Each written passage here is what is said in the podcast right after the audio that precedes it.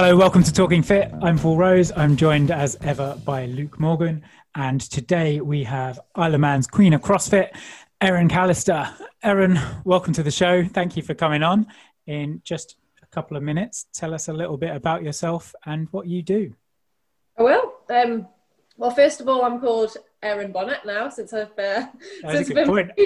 not seen Paul for a long time. So last time I seen Paul, I was Erin Callister, right? Well, um, that's not true because you saw me on your wedding day. Oh yeah, this, this is, yeah, yeah. I'm good. Thank you very much for having me on. Very welcome. So yeah, so I'm Erin Bonnet. I'm a physiotherapist. I'm a sports therapist from the Isle of Man, and I also own CrossFit IOM as well, um, which we have now just branched into two facilities. So we're growing, which is good. Always good. Absolutely.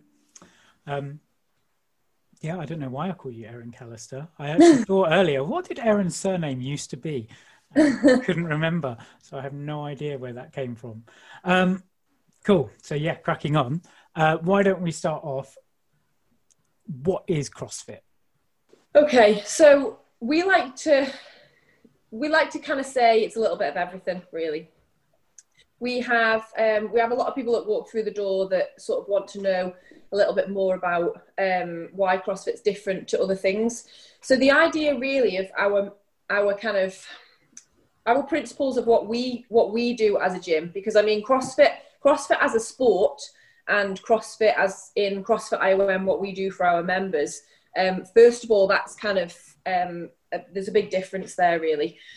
So CrossFit as a sport is trying to get the trying to find the fittest person on earth, and CrossFit defines fitness as being the best at everything. So you could um, be asked to run a mile, but every 100 meters you need to stop and do 10 deadlifts with 200 kilos for men and 120 kilos for women. So it's not just about being the fastest and being the strongest. The, they mix up the movements in as many different ways as possible they test strength, they test fitness, they test your gymnastic ability, they'll test your mental strength at the CrossFit Games, they'll have swimming, paddleboarding, just all sorts, cycling.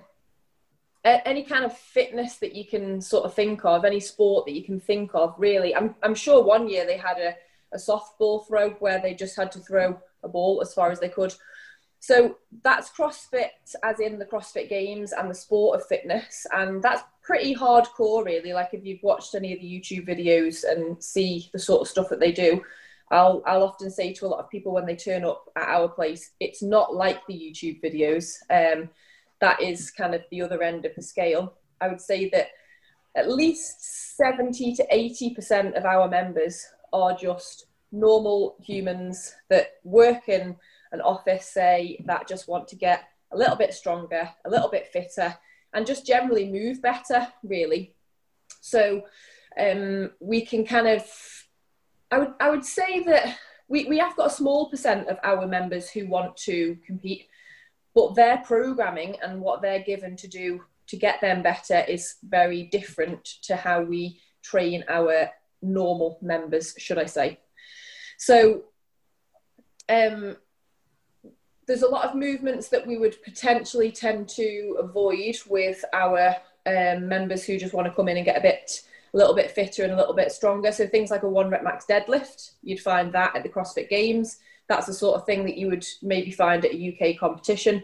But the amount of times that we would be testing a one rep max deadlift with our members um, is probably only once or twice a year really because the injury risk versus reward for why they need to do it is not really it's not really worth it because people get carried away. People get excited and want to lift more and don't realize what their form looks like.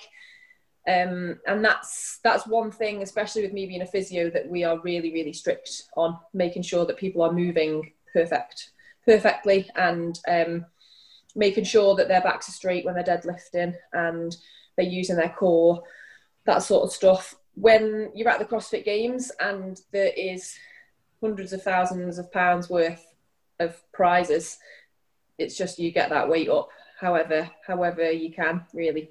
So I think that that's sort of the, that's the first thing really to sort of say you know that the, the sport of CrossFit, the sport of fitness, and CrossFit as a lifestyle are two quite different things.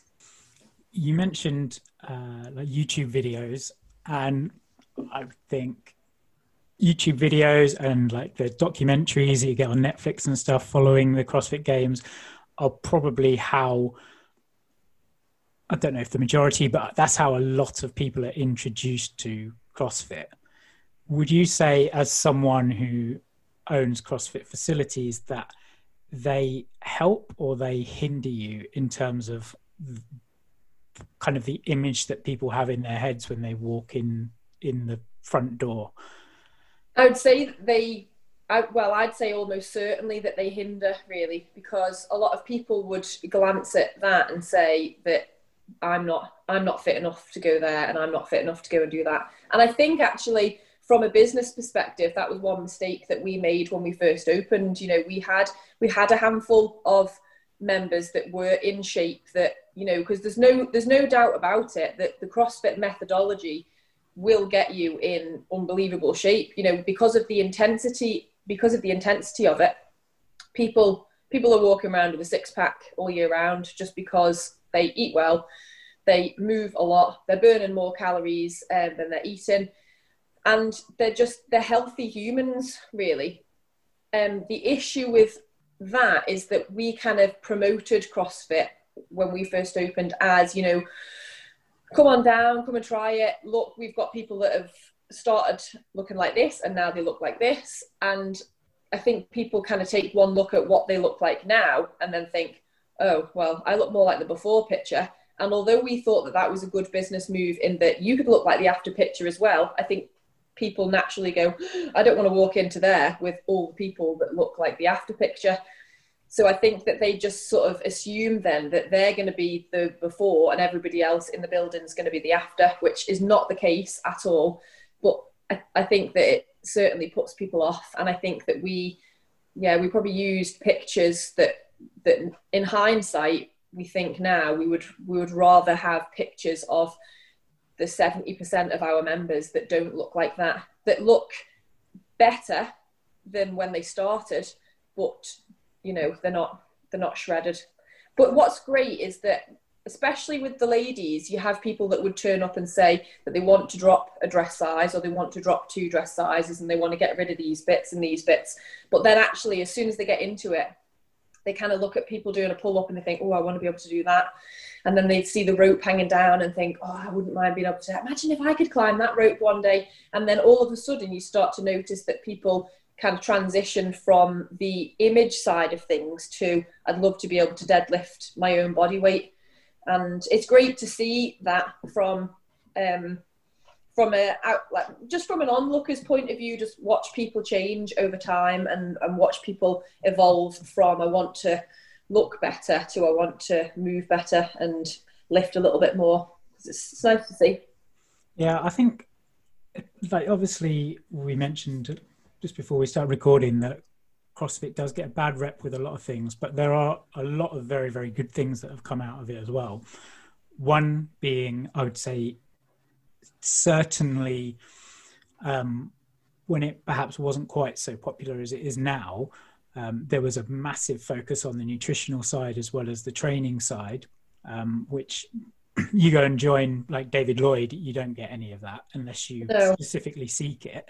Um, another is it taught people to actually push themselves hard um, mm-hmm. and, and understand what it feels like to really exert themselves which again if you just go and sort of plod on the treadmill if that's what you want to do you want to go and plod on the treadmill then fine go and do that if you enjoy that but like generally people are going to get better results in terms of their their health and their performance from pushing that bit harder um, and the other is it has opened up the idea of things like you say deadlifting a lot of weights um, being able to do pull ups and climb a rope and stuff like that to people who wouldn't have sought out something like that in the past. Like, mm. particularly women generally would have walked into a, a David Lloyd, a Fitness First, or whatever, and eight, nine times out of 10 would avoid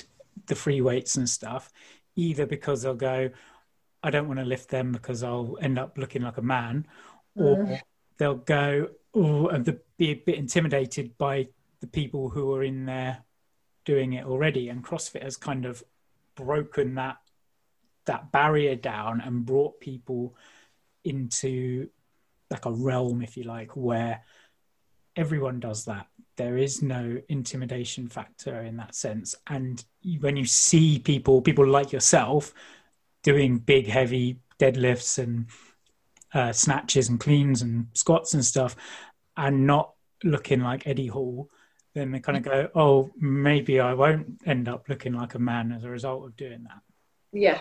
I think if I honestly, if I had a pound for the amount of people that have said to me, members really, but the amount of people that have said to me at the end of a workout, I would never have pushed myself if you weren't here, or I would never have pushed myself like that if I wasn't in this CrossFit class. You know, the the difference in the intensity from being in the CrossFit class environment, and not even just the class environment. I mean, the, there's the huge part of CrossFit with the community side of things, which is one of the reasons why a lot of people join. And um, we've got our we've got our CrossFit Christmas party that I'm organising at the minute, and the place can fit in a maximum of 100 people, and it's literally sold out like that. Um, trying to find room just to squeeze an extra couple of people in. You know, it's it's amazing, really, how many people want to be part of the team and just be part of the branding really but yeah a lot of it is just having other people there next to you that you're doing your burpees and you think and you have a drink and then you look next to you and the 65 year old woman next to you she's not stopped. She's carrying on. So you think mm, well she's carrying on. I better carry on as well. And I, I definitely think that by looking around the room and seeing everybody else kind of suffering as well in a good way because as soon as it's over you kind of say you know i'm so glad i did that but i definitely couldn't have pushed if people weren't next to me or you know you weren't sort of cheering me on. So it's it's nice to it's nice to know that you're having that impact on people. Because i, I think sometimes when i do see people if i went on a holiday or something into it's very rare that i would go into a commercial gym now but yes I, I look around and see people just plodding through their workouts in in other environments and just think oh I'd, I like I'd love to be able to help them a little bit more and say you know you would be able to push yourself by being in this environment a little bit more. And it's they they have the whole whiteboard thing that you know they talk about the whiteboard that putting your scores down on the whiteboard at the end of the day you know that's what that's what drives that competitiveness for people to just get that extra rep out. And we've always tried to have our whiteboard more as a you versus you progression. You know, we've got a picture of the whiteboard from today and we've got a picture of the whiteboard from six months ago when we did this workout. Let's see how many more reps you've got as opposed to whether you've beaten, you know, somebody else. So we we try to push it for that side of things really. But then it's also quite nice to have the whiteboard because there's with CrossFit being such a vast kind of exercise like if you've got a heavy if you've got a heavy workout one day which might be just five deadlifts um, and then a 100 meter run and then four deadlifts and a 100 meter run you know and the deadlift weight is quite heavy the people that would be doing better on that would be the stronger people who are not necessarily as fit and their scores on that day would probably be quite high on the on the whiteboard. And then you have a day where it might be 300 double under skips a 3k row and a three mile run and the difference of the people who are at the top of the board on that day compared to the day before. Um, it's so it's nice for we're always aiming to get everybody as good as we can at everything but it's always nice that with having the whiteboard as well people can kind of have their day where they oh i've done quite well today actually. I've beat so and so i don't normally beat them you know in a nice way. Um, yeah it's it's good to it's good to just see people feeling good about themselves really as well What's the general fitness scene like in the Isle of Man? Is it very much similar to mainland UK, where you've got the big commercial gyms of the David Lloyd's, the Fitness First, and those? So we, do you know one thing I've always said? If I won the lottery, I would build a facility like that. Really. So we Okay. we don't have anywhere that's a big commercial gym with a swimming pool and a sauna and a steam room and anything like that. We don't have we don't have any of the big chains.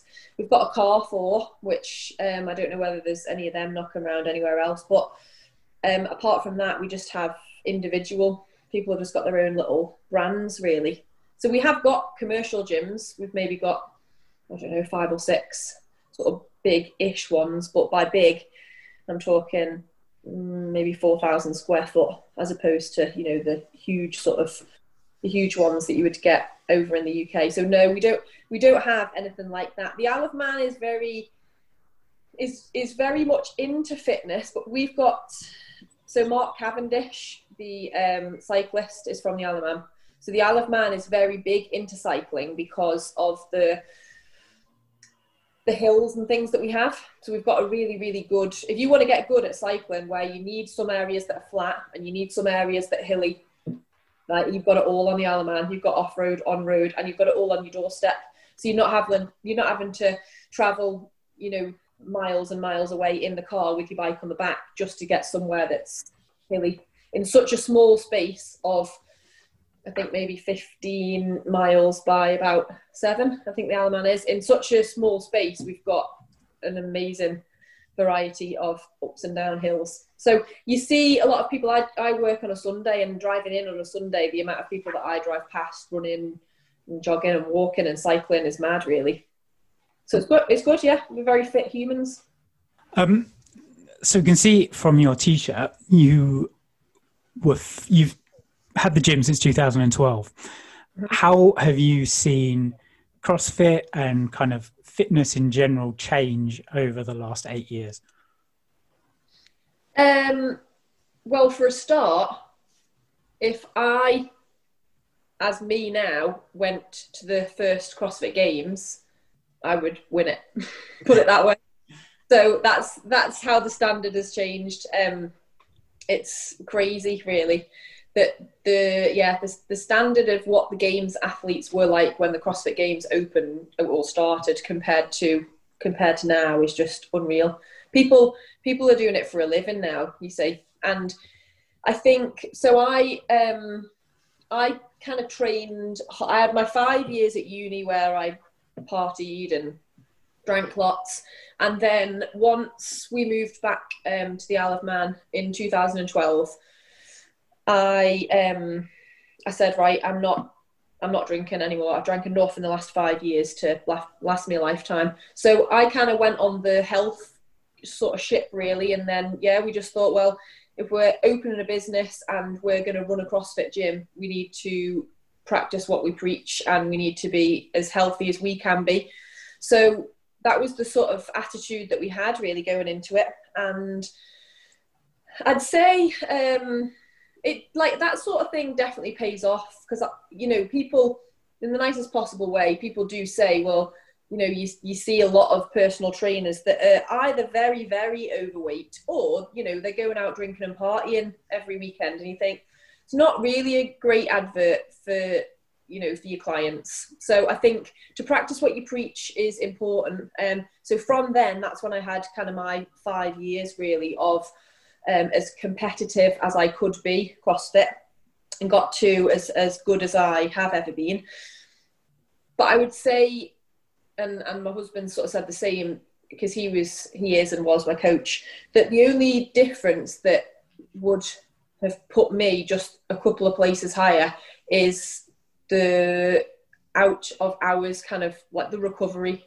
So I was I was training as much as the other CrossFit athletes, and I was um, sort of I couldn't have changed my nutrition. I was eating really well. I was, you know, um, supplementing well with like protein, you know, regularly through the day, that sort of stuff. But I just didn't recover well enough because I'd just opened a gym. And sometimes me and Dan used to sleep at the gym because we'd open at six o'clock in the morning and we'd close at nine o'clock at night. And we lived half an hour away and we thought, we're not going to get home till half nine, and we've got to be up again at five to get here in the morning. We'll just put the blow up bed up and stay here. Like, really, for you to get to the top of your game, sleeping at the gym, freezing in the winter on a blow up bed is not going to recover your body, you know, as well as somebody who finished work at 2 p.m., and went and had a sports massage and did some yoga at home and you know watched some Netflix and and chilled.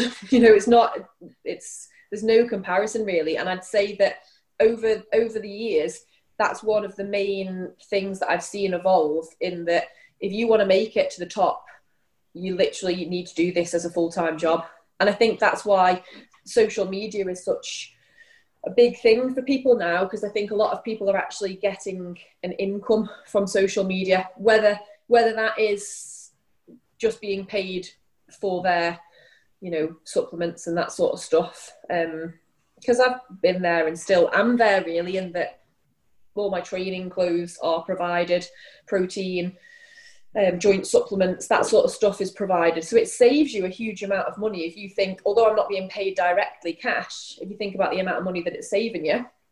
Um, but then there's a lot of athletes now that are also being paid a wage as well to represent brands. Certain brands will pay them this amount of money every month to wear their clothes and you know perform well and just promote promote them. So that's given a lot of people the opportunity to be able to kind of take it full time and that's what's taken them to the next level you literally see it overnight happen you know that somebody's gone from being a pt and doing some crossfit on the side to giving up their pt business potentially doing a little bit of stuff online training full time and they're just like a different athlete overnight so yeah. yeah if you want to make it to the top you've got to be got to be full time these days really yeah i mean you see that in in the crossfit games like someone like Mat Fraser in 2014, maybe 2015 as well, when he was having his first couple of years as a, a games athlete. He was still a student as well. Mm. Then he went full time training, and suddenly he's gone from being on the podium to dominating everyone. And now the the younger guys coming through, like someone like Haley Adams on the women's side, she's okay, she's doing the sort of student stuff as well, but she's trained as a CrossFit athlete from a young age. It hasn't been like a lot of the others who were decent level or very good level in some cases, like weightlifters or gymnasts, and then they've added other strings to the bow to then make them more rounded for CrossFit. She's gone in. I don't know how old she was when she started. No, she's 19 now, and she's been around for ever um, to probably like 12 or 13 or something, training to do every single thing. And that's the kind of thing that in another eight years' time, you'll be able to look at athletes who have done that and be like, wow, that's like next level stuff. They won't just be, you know, like you said, the first CrossFit Games back in 2007, there were some standout guys who were pretty good at a lot of the stuff, but generally they were all kind of average or above average at everything. Now they're very good at everything. In 10 years' time, what's to say they won't be world class at everything? Like you look at a, a heptathlete, a decathlete in athletics and track and field, they'll go and, like I know Katrina Johnson Thompson will go and enter a, a long jump competition in a world class field, and she won't generally win it, but she'll come like fifth or sixth against world class long jumpers, and then go and do another six events to actually do her event. So, yeah, yeah well, is it similar with the because some of the CrossFit athletes do like Tia Toomey does weightlifting as well. So yeah, it's I think you, it's amazing how it's amazing how good as well that CrossFit can get you at other stuff. You know, we've got a girl over here who um, goes to the Island Games and in terms of things like so she's a crossfitter and she only trains crossfit and she doesn't really do things like athletics anymore but just just training crossfit is making her athletics better you know and it's what we do is so transferable because effectively it's strength and conditioning. It's just called CrossFit, you know. And if if um, if you've seen what what sort of stuff that a lot of the top athletes are doing, you know, they're doing back squats, deadlifts. Power athletes are doing cleans. It's just that we do it and we call it CrossFit. And okay, maybe they don't do kipping pull ups, but things like the kipping pull ups and the butterfly butterfly pull ups, it's just it's the wrong term of of calling them that because a butterfly pull up, it's not a pull up. We do strict pull ups. You know, the workout of the day would be five sets of five strict pull ups with your core in a hollow making sure that you're using your lats. Um, if it's too easy, you can weight it. If it's too hard, you can use a band. And then potentially at the end of the session or on another day, we might be doing pull ups as part of the workout. But really, like the kipping pull ups there to develop the hip power. It's not there necessarily to, it's not, well, it's certainly not there to develop your pull up strength because it's not using the same muscles as a pull up. But um, the thing is, when it comes to doing CrossFit competitions and when there's a lot of money at stake, if you've got to do 100 pull ups, you're not going to do them strict.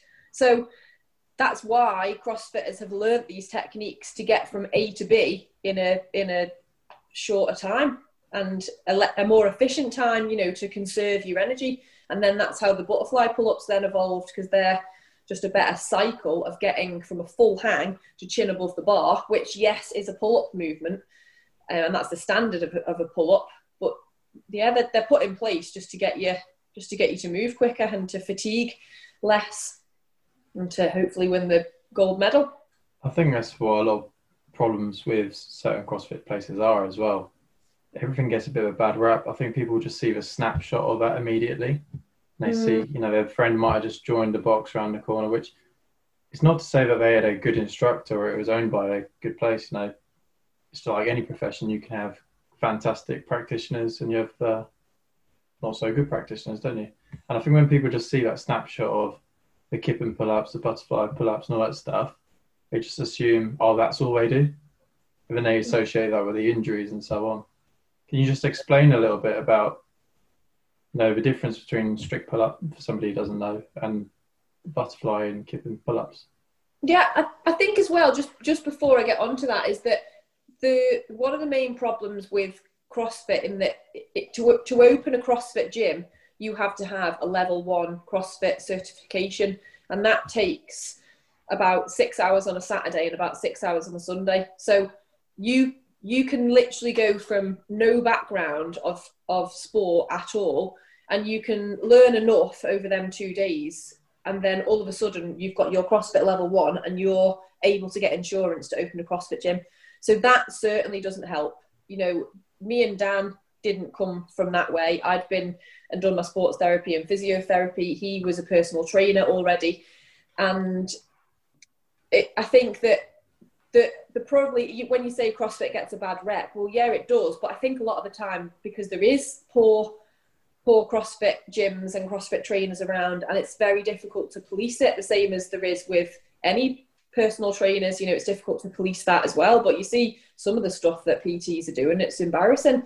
So um, I think as well that a lot of the a lot of PTs potentially don't like the results that CrossFit gives people in that it does it does work and it does get people fitter and stronger. And um, they do strip body fat because of the intensity of the workouts. And you know I think a lot of the time their programming of three sets of 12 bent over rows. Um, and some Tabata sit ups is not going to get somebody the same results. So, but with regards to the pull ups and things, so a, a, so for a pull up to count, however you would choose to do it, you need to go from a full lockout. Um, so you're hanging from a bar with your arms straight, with your feet off the floor, and to finish the movement, you pull yourself up so that your chin is above the horizontal plane of the bar. And then you go back down so your arms are then at a full lockout. So you go from a full hang to pulling yourself up so your chin is above the bar and then back down to a full hang. That's the pull up standard. So for a strict pull up, you would just dead hang and you pull yourself up with strict strength and control through the movement. Whereas a kipping pull up, it's where you use your hips um, and gain momentum to almost throw yourself up. And then a butterfly pull up is where you would use more of a, um, a flow of kind of going around in a circular motion, but you're still hitting the standards of a full hang and chin above the bar. And for somebody who's starting off, what would you recommend first?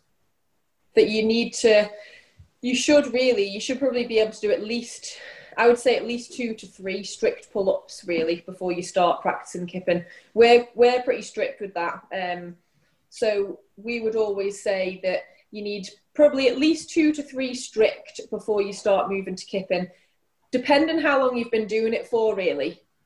Um, so let's say let's say somebody has just joined the gym and they work in an office, so they're sat with their hands out in front of them all day, so their shoulders potentially a little, a little, a little bit tight, but they are um, a 35 year old male who's done quite a bit of stuff in their time that um, can do three strict pull ups because they used to do it back in the day, but they've not done it for a long time, but they can do three strict pull ups would we get them to practice the kipping technique because they can do three strict pull ups? No, because they sit at their desk all day, their shoulders are tight in front. The last thing we want to do is start throwing them into that kipping movement, which is going to develop things like impingements in their shoulders. It's going to put them in a position that they've not ever been in before. So even though they can do three strict pull ups, we would still take the time to build the foundations of um, just practicing hanging and just practicing um, just that very gentle kip motion and just opening up the shoulders. And we would practice that probably for weeks and months before we actually get them to try to do a to do a, a kipping pull up. But then if you've got somebody who um, is also say a 35 year old male who works in an office, but they've been coming to the gym now for 12 months and it's taking them and it's taken them 12 months of working through our programming, doing ring rows, doing banded pull ups, and they've eventually got their first strict pull up. But they've also been working on their toes to bar, which is where they hang from the bar and they lift their legs up with a little bit of a kick backwards. So their body is used to going through that motion, but they've only got one strict pull up. But they've been doing all of our rotator cuff work in their warm ups for 12 months and um, they've been doing all the strict strength, they've been doing the rows would we maybe get them to start having a go at practicing some kipping pull ups? Probably, yeah, because they've had 12 months of conditioning. And even though they could maybe only do one strict pull up as opposed to three, like we think that they're ready to ready to do it. But I suppose that's where the expertise of even from my point of view being a physio, looking at somebody's body shape and their posture and knowing like they're going to struggle here with the kipping movement because they're so stiff. It's not going to put their shoulders in a very good position. And again, that's what risk versus reward is. Do they want to be able to do three kipping pull ups, or do they want to be able to live a normal, healthy life and they play tennis on a Saturday and they want to still be able to play tennis? Like they don't want to hurt their shoulder trying to get kipping pull ups in our CrossFit classes if it means that it's going to impact their tennis. So it's definitely the coach's call on that. But that's where having the expert knowledge and the experience is so much different to those that have just done the one weekend level one course and then opened a CrossFit gym. Because I very much doubt that their theory of who can practice and who can't will be that. You're looking beyond just their their strength or like the, the, the first guy you gave the example of it could just be like pure willpower that's getting them over the bar and like a dodgy almost bicep curling their body weight up no lat engagement rotator cuffs are extended and and not working as they should, scapular shoulder blades um, in the wrong place. Whereas the second guy, everything's in the right place. It just doesn't perhaps have the strength to engage and pull over the bar. Um, but because it's in the right place, they can work on that that movement. So it's kind of the the coach's eye and experience in being able to spot those those little things beyond just oh how many reps can you do how much weight can you do with this exercise before moving on to this one and um, maybe going beyond the the cues you might get on a, a, level one course of I don't know I haven't done a level one course but um they don't actually do any gymnastics yeah, I, I, don't think they do any gymnastics really. They do med ball cleans, um, like sumo deadlifts, or sumo deadlift high pull. It's very in terms of all of the movements that you do in CrossFit, the amount that are covered. I think there's the I think there's maybe seven fundamental movements that they do in the level one. So they certainly wouldn't be covering um, all of the ones that you then need to go and open a CrossFit gym. So do you think that's something that needs to change, like the, either changing the level one or changing the criteria of what's required to go and open a gym? Yeah, I mean, it's it still would be hard to police it really because again, it's the same. And I know with I know with a personal training course, it takes longer to be able to to get the course, but it's still experience at the end of the day, and you can you can learn the textbook and you can learn the, the theory, and you can still become a personal trainer.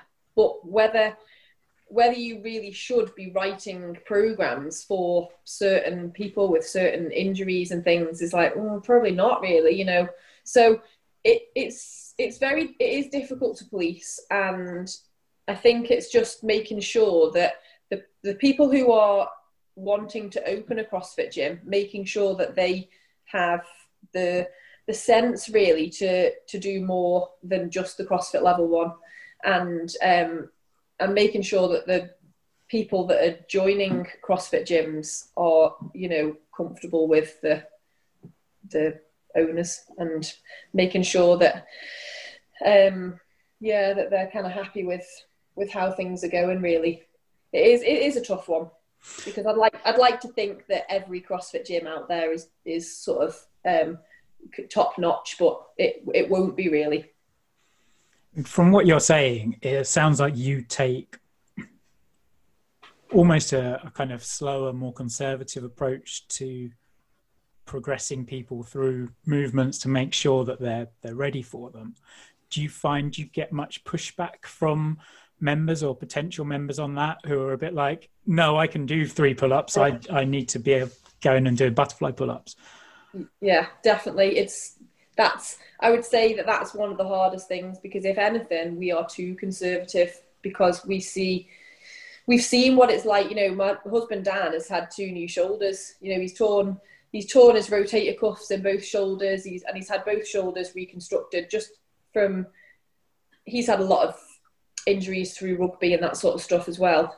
But I think seeing seeing what he's been through and him knowing what he's been through with both of his shoulders it's not worth people trying a ring muscle up just to get a ring muscle up, you know. And we say you can't do a you can't do a ring dip. So okay, yes, you can do the pull ups, but you can't get into a set of rings and bend your arms and hit 90 degrees and lock them out again because you've not got the strength or the stability to do that.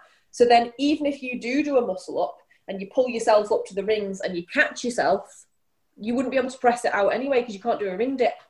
So it's having to try to be logical with people and yeah we have we we have kind of had um, disagreements with members but i would say that they are very respectful because they get the results and they can see what standard of athlete we've got who who admittedly do do the extra programming that that dan would set for them things like olympic lift snatches and that sort of stuff that's generally more so programmed for the people who pay a little bit extra to get a little bit more to do his coached sessions.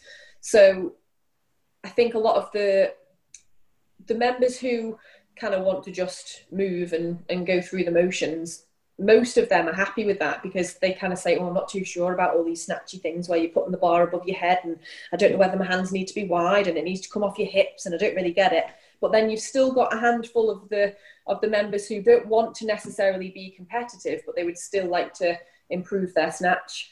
So it's difficult to try to find the try to find the balance, but generally people are very respectful to I think because I think as well Dan Dan's always really funny about people doing things that aren't on the program and I think that over the years that has kind of got out. And you know people people would go into the gym on a sunday when the sessions aren't on and they would just practice things like ring muscle ups.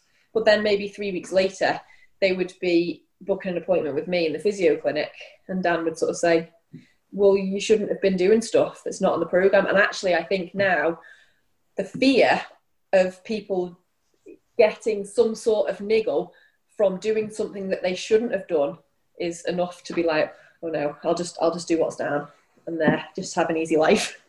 So, but yeah, people people see that it works, and people are happy with the progress, and they understand why it works because coaches that we have working for us as well are very thorough in that this is why you're doing this, you know, and this is why um, we, we're telling you to do it this way because of this. You know, with regards to energy systems, for example. So let's say we have a popular workout in CrossFit called Fran, which is 21 thrusters, which is where you squat and press the bar overhead.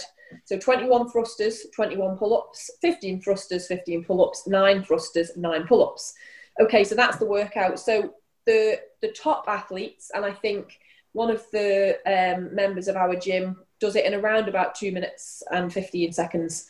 So I'm not sure whether anyone's ever gone sub two minutes on it, but but two minutes is an elite time. You're literally talking transitions. That's where you're saving your time. You use your barbell at the pull-up bar, and you're going as fast as you can.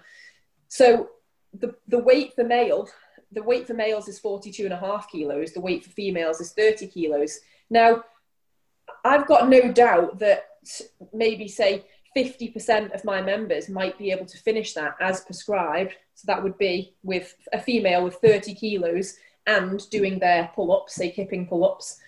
But the difference is we need this to be between a two and five minute stimulus of, of time. So people might say, well, I can do it RX. I'm saying, but you doing three thrusters and staring at the bar and doing three thrusters and staring at the bar and doing your kipping pull ups in singles is not the stimulus that we want. I know you can do it at RX, but it's going to take you 14 minutes and it needs to take you between two and five minutes.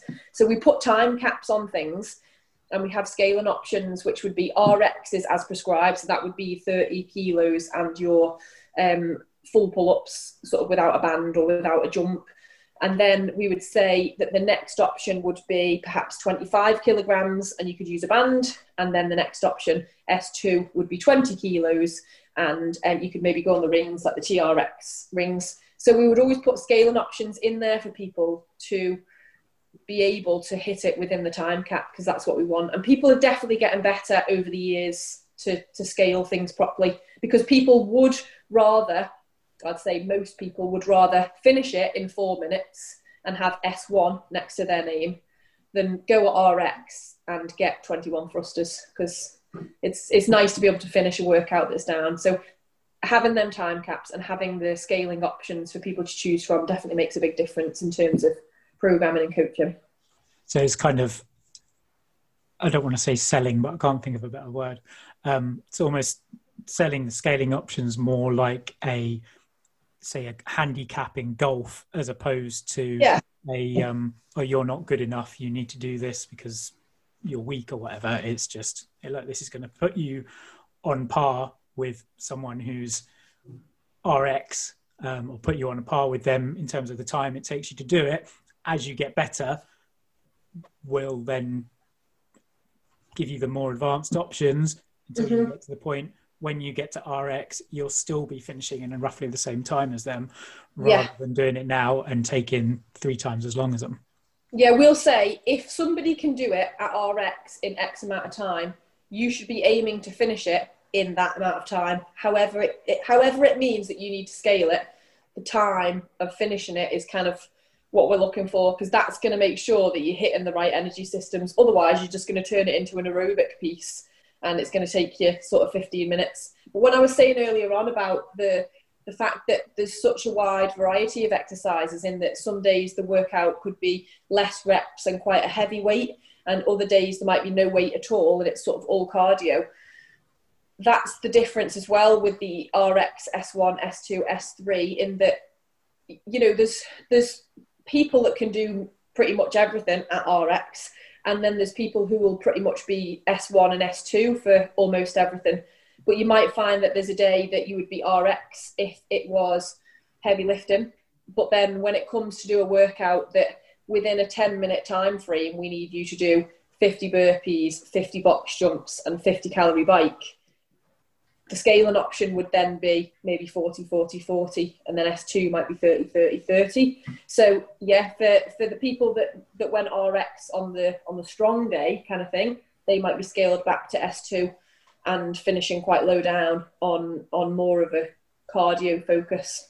So the, the program we've we've ran loads of different pro, programming cycles over the year, but generally we work the programming on an eight day cycle because some people might only come in Monday, Wednesday, Friday, or some people might just do Tuesday, Saturday.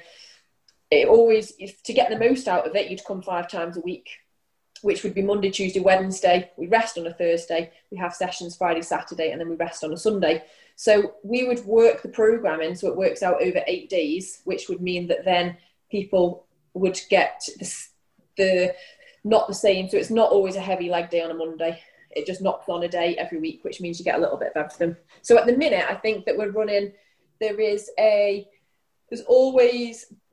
I think there's a strength. There's a strength lower day, and there's a strength upper day, and then I think there's a dynamic lower day and a dynamic upper day, and then we've got two sort of more I think aerobic base type days within there as well. So that's six different things plus the two rest days. So that's eight days. And it would just mean that the strength element really has got a bit more of a focus on, you know, um, leg, like the, the he- heavy leg day sort of thing would be working up in your high max percentages. And the dynamic day might be box squats at 50%, you know, 10 sets of two, down, up, down, up, fast as you can. So we cover a little bit of everything, but it just it's great that it works that way. That it means that people are are getting a variety of stuff depending on what day that they come. And also, it would depend. The, the members are very understanding as well. Dan's always very thorough to explain to them why we do things, and that you might find that although we're always trying to get as good as we can at everything, there will be months that you might not feel as strong. So the CrossFit Open, which would normally be around March, April time, we would always be looking to get our members as fit as possible because generally the open workouts are more about fitness. It's things like them 21, 50 and nines, which is just go, go, go, short pieces. So we would always, um, we'd always be looking to get people open fit for around that time, which then after the open might mean that we are doing a little bit more of an off season now, with our competitive members, we can be a little bit more sort of strict with that in that when we're on a strength phase, we can sort of limit their cardio, but we do need to just be a little bit more aware of the fact that our our members who aren't competitive are not wanting to go through a bulking phase, so to speak. So we would always be getting them a little bit stronger and a little bit fitter all at the same time, but just with a bit more of a focus on on certain elements really because it can be done. There's ways that it can be done more effectively, you know, by when you want to get stronger, not doing as much cardio, and when you want to get fitter, doing less strength work. But there's ways that you can do it as well, which is where you're just being able to tick away a little bit more slowly, but tick away at everything. Um, so, kind of sticking with the more competitive theme. Um, you mentioned your background as as an athlete in the more competitive sense. Just tell us a little bit about that. What kind of stuff would you do then that perhaps your everyday gym member wouldn't do? Okay, so I guess how I guess how my competitive time was compared to a, a typical competitor are going to be quite different, really, because we'd just opened the gym and I was working about 50 hours, 60 hours a week. So I've, I've got a very good friend in Ireland, Emma McQuaid, who I occasionally would go and stay with her. So her athlete life, now she's CrossFit Games level, her athlete life in comparison to what my athlete life was, um, or yeah, is, is quite different really. So I would say that I probably trained for maybe around two ish, two, two to two and a half hours a day. And that would have been five times a week with maybe an active recovery day in it, in it as well. I would say that she probably trains closer to four and a half hours a day with um, with a kind of active recovery day on say a Thursday and then a Sunday is is nothing. So you would potentially start your day with some sort of aerobic piece. So it's really important to not let your heart rate um, get too high in your aerobic piece. This is the difference between people who are competitive and who are not, in that people think that to get fitter, you need to be puffing and panting. But it's really important for that sort of stuff. You wear your heart rate monitor and you keep your heart rate in the zone, which might be zone one or zone two. So say around one 135, 140, and you sat on the bike for maybe 45 minutes, something like that. So there, would normally be some sort of cardio focus in the morning. And and that would be not not getting your heart rate so high that it's going to start to affect your, your strength. It's more so, um, more so kind of recovery, but building an aerobic base as well. Really good for recovery. And then um, there would normally be some sort of strength and or gymnastics element and some sort of crossfitty type WOD. I suppose the difference really as well with the with the more competitive athletes is that they can spend a lot longer on doing the accessory type work. So people like to be able to do the muscle ups and they like to be able to do the heavy back squats. But actually, the stuff that gets you better at that is doing your rotator cuff stuff with a band um, for your muscle ups. It's doing your single leg glute bridges and hip thrusts and that sort of stuff for you know to help with your squats. So there's a lot of time that is needed for that sort of stuff, and also recovery time as well between sets. If you've got the time to take longer before you can recover, you know, if, in some of our heavy back squat sessions, if we said to our members, we're going to rest for four minutes between each session, they'd just be stood around looking at the clock thinking, we don't need this long rest, but we do. It's just difficult to kind of explain that really to someone who's come in, wants to get the work done and go. But with the competitive side of things, you do take the time to rest properly between each set so you're fresh and ready to go again and um, yeah, maybe maybe the cardio in the morning. There'll be some sort of heavy strength gymnasticy type um, work through the day with a conditioning piece, which might be, let's say, um, 1k row as fast as possible, something like that. And then in the evening, maybe it might be a bit more either either stuff to help with your gymnastics or stuff that's a bit more core focused. And that would be kind of five times a week really. Normally on a saturday it might be quite high volume. So you would do some of the workouts like one of the workouts murph for example in the weight vest one mile run 100 pull-ups 200 press-ups 300 squats one mile run. Not that you'd be doing that every saturday but you'd be doing something that's a bit more high rep a bit more volume maybe in a team environment just for a bit more of a buzz. Um, and then yeah on a sunday a sunday would be nothing taking a complete rest day and then back to it again on a Monday. So that's um, yeah, that that's generally how the how the athletes will will sort of be spending their days and and they'll be doing lots of things like swimming and just going to saunas and steam rooms and chilling out and yeah spending time just recovering.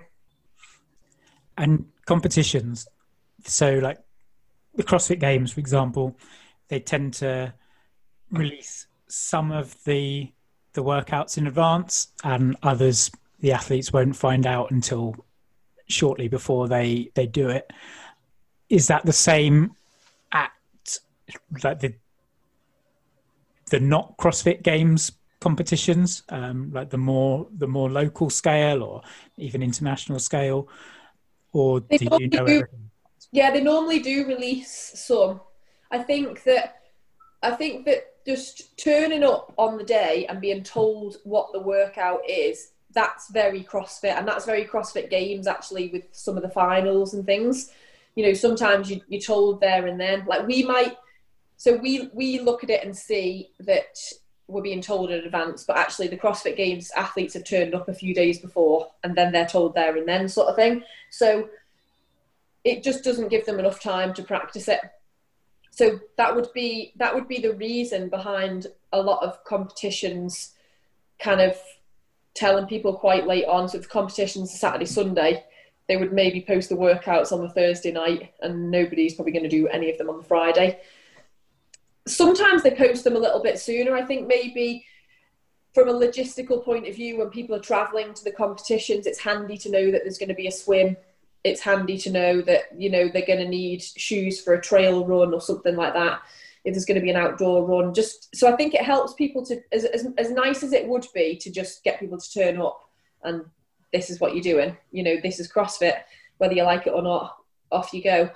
I think it's logistically it does work out a bit better for people to be able to turn up and be a bit more prepared because the last thing that they want is people turning up and going well i've not really brought my swimming stuff and they don't want people pulling out of the competition so it's definitely a fine line between not releasing them too far in advance so people can have two goes at each workout with a different structure so but every competition that sense is different so pre-covid there was competitions that were going on all over all the time. You know, if I wanted to go away next weekend and do a competition, I'd probably be able to find one somewhere.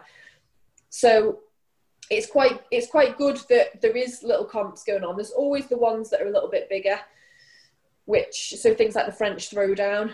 They say that the French throwdown is kind of as as close to what used to be called regionals. Regionals was the stage before the CrossFit Games. So to get to CrossFit, to get to the CrossFit Games, you do the open and then the top certain amount in each region would then go to the live competition and do that regionals, and then the top five would go to the CrossFit Games. So the French Throwdown was sort of a similar standard to regionals. Really, it's really well organised, and you get your name boards, and it's just yeah, it's um, it's normally in a really good arena. So it would kind of yeah, it would depend what the competition was and um, yeah, who was running it really. Some some some competitions you have to do qualifiers for. So they will say they'll they'll allow maybe 30 teams, 30 male teams or 30 female teams, or 30 mm. male athletes and 30 female athletes. Some of them now, or a lot of them now, do scaled categories as well. That was something that back in the day, probably when when I first started, you know, my my first competition that was it was quite a big one, the London Throwdown. There wasn't a scaled category there. It was you do the qualifiers, you either qualify or you don't, you know, and if you don't, then you're not good enough. Try again next year. But I think I think in reality, when I was saying before about how maybe 90% of our members are not competitive in the sense that they don't want to go away to competitions, and even if they did, they would find it difficult to qualify for these top level competitions. I think that um, it's it's silly, really, considering how many people do CrossFit just to have um, competitions that only a certain amount of people can go and do. Because there's a lot of people who aren't particularly athletically gifted, but just love it, love the buzz. They'd be buzzing to go away to a competition that allows them to do a jumping pull up because they can't do a normal pull up. Um, like and they just they want to be part of it but it's you can be so keen but if you're not good enough then you just what you just don't get the chance you know so it's it's nice that they have some of them do what's called seedings as well so a competition called the rainhill trials instead of qualifiers you apply to go and do the competition they will say okay yes there's 200 places for females and then what we want you 200 people to do now because anyone else that asked to be part of it has missed out the deadline. So with you 200 people, you need to complete these workouts, and then based off of that, we're going to put you in categories, and they don't call it advanced and beginner and intermediate and what have you. They've got four different categories that are just called four different things. But effectively, the scaling options would go from um, you know less advanced to more advanced in terms of movements and how much weight would be lifted and things. So that's really nice because it gives people a chance to go and do a competition and and just like yeah be able to do jumping pull-ups and single skips instead of double unders and just be part of just be part of the buzz and at the end of the day they're the people who they're making up the most of crossfit now you know the the top level athletes it's the amount of people that get to the crossfit games if you think about the amount of people compared to how many people in the world do crossfit it's yeah it's crazy just, sorry Erin, just before we wrap up I want to know if you were a conference, say there was a CrossFit conference, you're mm-hmm. presenting to box owners all over the world, really. Based on your methodologies and philosophies, what would one piece of advice be to other box owners? Hmm. It would probably be a, um, it would be something along the lines of literally, well, to box owners or to athletes. Box owners box owners. Um, do what's best for, like, do what's best for the athlete long term. basically. Yeah, do do what's going to be best for them long term, and not what's just going to help them overnight. Yeah, just build them up slowly. And to the athlete, listen to the coach who tells you to start from the bottom and work up slowly. That's what I was hoping to hear. yeah, just listen to each other. Just do it all right. Just build your foundations and just, yeah, work up nice and steady. Just do it the right way. Trust the process. Cool. Um, Erin, thanks very much for coming on today. No problem. Thank you for having me. Where can people go to find out more about you, more about uh, the gym, gyms? Uh, um... um, well, our our gym website is crossfitiom.com and our gym Instagram is at crossfitiom and then I am at Erin Bonett, E R I N B O N E T T. Not Erin Callister. Not Erin Callister. That was eight years ago. Luke, same question. Yeah, uh, to find me on Instagram is zen underscore anatomy. The website is zenanatomy.co.uk. Um, yeah, and Facebook is Zen Anatomy Sports Therapy. Cool. And I'm uh, at Paul Rose PT across the board, paulrosept.com. Uh, thank you very much for joining us today, and we will speak to you very, very soon. Goodbye.